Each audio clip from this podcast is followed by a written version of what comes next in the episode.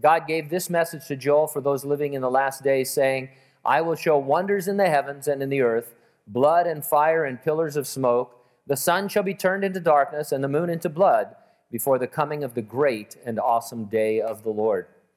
It's always difficult to talk about these signs because immediately people associate stars and constellations with astrology.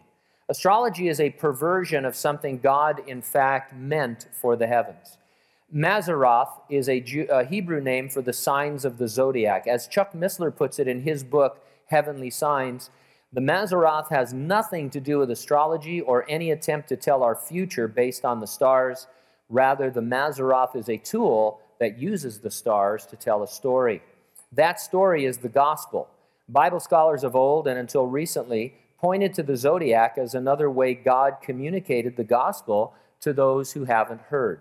Men like Doctor Henry Morris, who is a Christian and the father of modern creation science, and conservative pastor Donald Gray Barnhouse are among those who would have regularly talked about the Mazzaroth. They pointed out that when God said, the heavens declare the glory of God, it meant more than just the majesty of creation.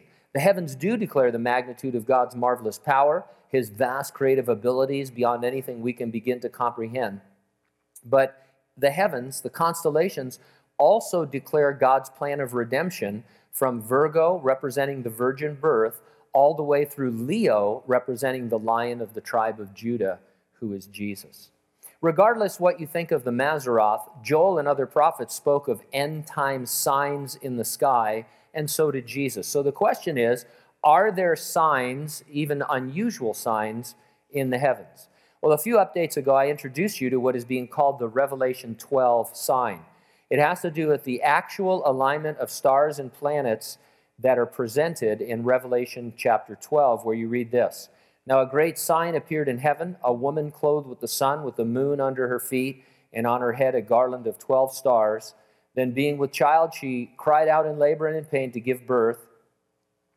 And another sign appeared in the heaven. Behold, a great fiery red dragon having seven heads and ten horns and seven diadems on his head. And his tail drew a third of the stars of heaven and threw them to the earth. And the dragon stood before the woman who was ready to give birth to devour her child as soon as it was born. And she bore a male child who was to rule all nations with a rod of iron. And her child was caught up to God and to his throne. Now, from my research, I told you that this alignment of constellations uh, and stars wasn't so rare. But it turns out the source I used, which was the Catholic Observatory, wasn't accurate. You may have heard of a computer program called Stellarium. Anybody know, familiar with Stellarium? One person? That's one hundred percent more than first service. But Stellarium is a program. With it, you can input any date in history, or actually in the past, any date in the past or in the future, and you can see the precise alignment of stars and planets in the sky. Multiple astronomers say that this Revelation twelve sign turns out to be very rare. It has occurred in total only once before, on August fifth in thirty-nine fifteen B C, which young earth creation science says would be right around the early days of Adam and Eve in the Garden of Eden. The only other time that this will appear, looking more than a thousand years past our own future, our own date into the future, is this year on September the twenty-third.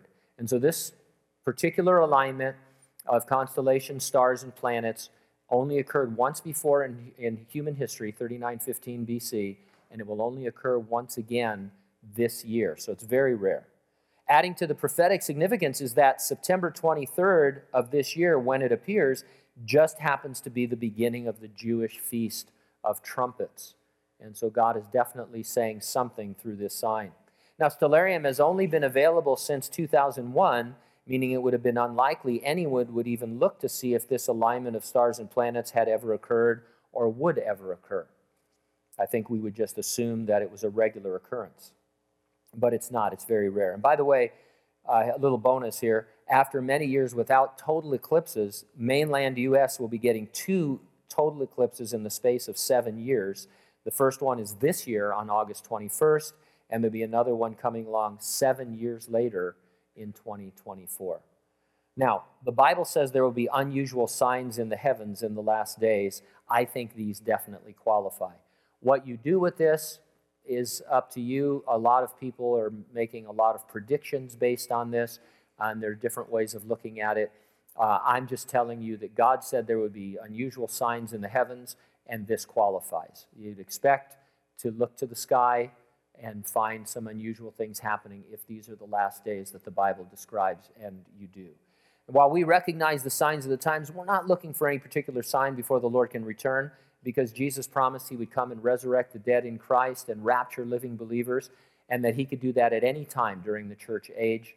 Uh, it was an imminent event, and so that's what we're uh, waiting for patiently with patient endurance. And so the question each week is, are you ready for the rapture? If not, get ready, stay ready, keep looking up, because ready or not, Jesus is coming.